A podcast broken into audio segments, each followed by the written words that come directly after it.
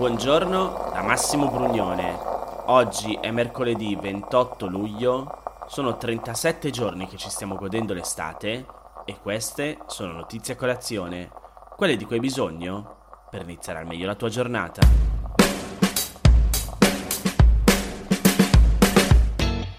Allora, abbiamo un po' di numeri su rischio infezione, ricoveri, terapia intensiva, insomma, andiamo a guardarli. Li ha riportati Sergio Harari ieri nella rassegna stampa Il Corriere della Sera.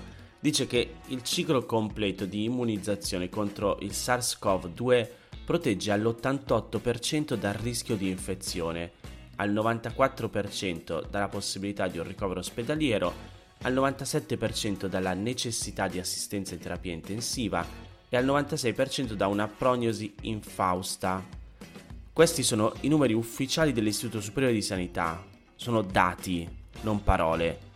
A queste cifre possiamo aggiungere quelle di un recente studio pubblicato sulla rivista scientifica Clinical Microbiology and Infection che descrive la campagna vaccinale in Israele in questo paese solo una bassissima percentuale di soggetti che avevano ricevuto la doppia dose di vaccino hanno necessitato di un ricovero ospedaliero e i pochi decessi registrati sono avvenuti quasi solo in chi già soffriva di altre serie malattie.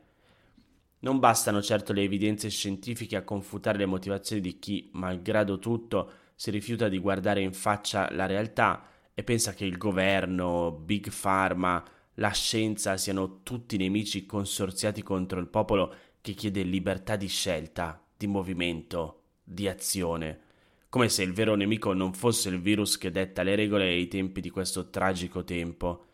Abbiamo visto l'estate scorsa che cosa ha voluto dire far finta che non esistesse più. L'abbiamo di nuovo toccato con mano, con le feste e gli assembramenti senza controllo per festeggiare la vittoria degli europei e lo vedremo fra 10-14 giorni per le recenti manifestazioni di piazza. Big Pharma ha come obiettivo il guadagno, lo sappiamo tutti, ma è anche grazie al mondo delle aziende farmaceutiche che la scienza avanza. Se abbiamo dei vaccini è in larghissima parte per l'alleanza costruita con loro dai ricercatori e dai governi. Senza Big Pharma, oggi la medicina non andrebbe da nessuna parte. Le regole possono essere riscritte per il futuro diversamente, ma oggi le cose in tutto il mondo vanno in questo modo. Big Pharma non è un demone, è un mondo aziendale che fa business, ma fa anche progresso. E le agenzie regolatorie esistono e vigilano da decenni sul suo operato e hanno questa funzione. Insomma, scrive sempre Sergio Arari sulla Corriere della Sera, stiamo perdendo un'altra occasione, un'altra estate che passerà senza che si riesca a sfruttare l'effetto vantaggioso della stagione calda e i dati già lo dicono. Da giorni ormai i contagi e i ricoveri nei reparti stanno aumentando, esattamente come era avvenuto lo scorso anno. Sono però ancora numeri che non determinano criticità sul servizio sanitario, ma le proiezioni ci dicono che per fine agosto le cose potrebbero cambiare. Si preannuncia una nuova ondata meno drammatica delle precedenti, grazie ai vituperati vaccini, ma che potrebbe implicare altre chiusure altri drammi, altre riorganizzazioni degli ospedali. Insomma, siamo ancora in tempo per fermare la marcia del virus e il Green Pass con l'accelerazione che ha impresso la campagna vaccinale può diventare determinante, ma il risultato finale dipende ancora una volta dal senso di responsabilità di tutti noi.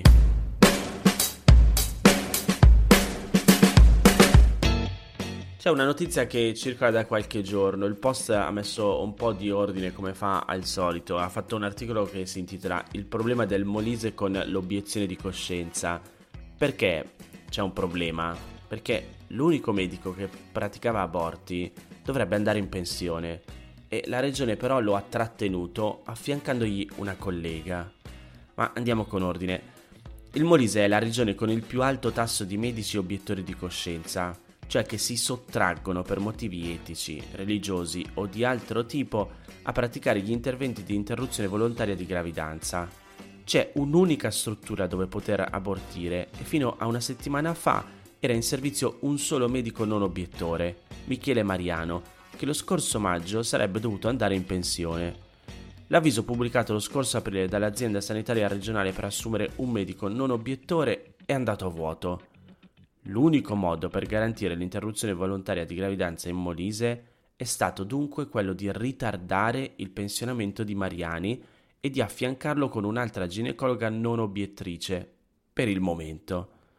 Secondo l'ultimo report del Ministero della Salute sull'applicazione della legge che in Italia dovrebbe garantire l'accesso all'aborto, la 194 del 1978, nel 2018 ci sono state 76.328 interruzioni di gravidanza.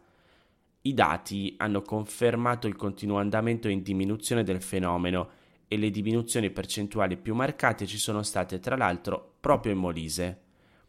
Qui però, dice il report, il calo è dovuto soprattutto al fatto che le donne residenti si sono dovute spostare in altre regioni per abortire, parliamo di oltre il 20%.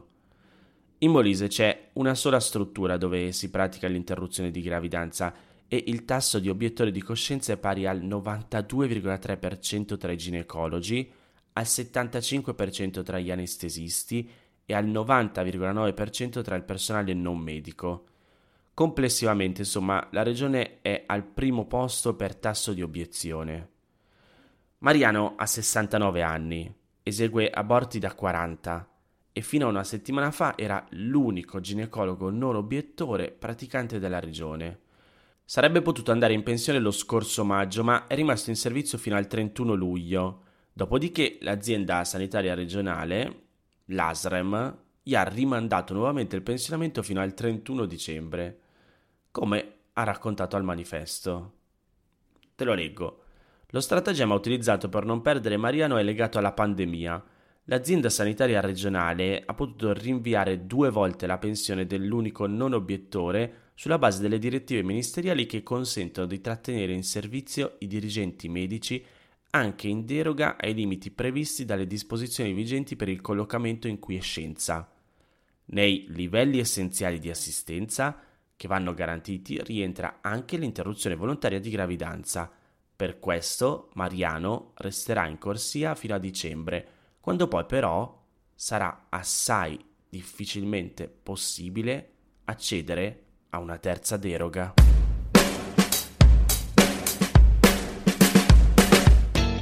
Tornando alla rassegna stampa del Corriere della Sera di ieri, Franco Venturini scrive questo titolo La guerra ibrida che lambisce i confini europei. Avevamo già in Ucraina una guerra classica con morti e feriti.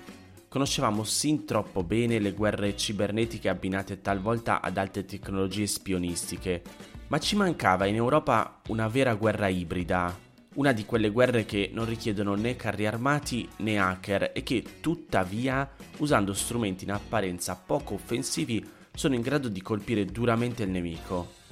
Ora, quella mancanza è stata purtroppo eliminata perché una tipica guerra ibrida è scoppiata da qualche settimana tra la Lituania, paese dell'Unione Europea e della Nato, e la Bielorussia, paese notoriamente vicino alla Russia, che si è recentemente distinto per il dirottamento di un aereo civile sul quale viaggiava un oppositore di Lukashenko.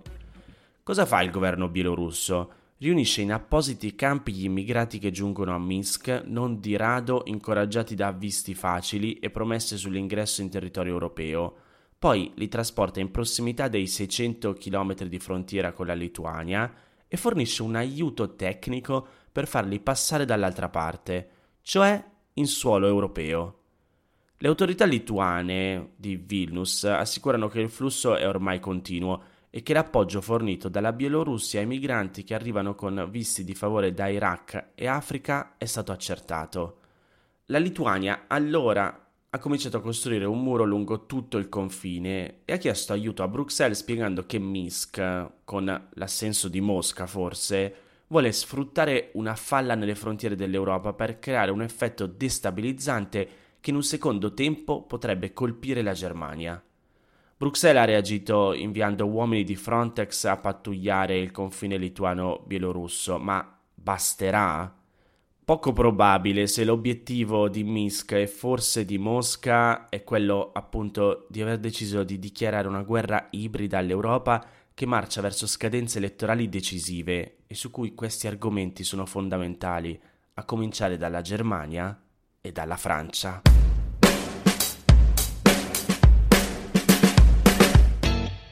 Queste erano le notizie a colazione di oggi. Se ti va di aiutarmi e sostenermi nella produzione di questo podcast, puoi farlo inviandomi un piccolo contributo dal sito www.notiziacolazione.it.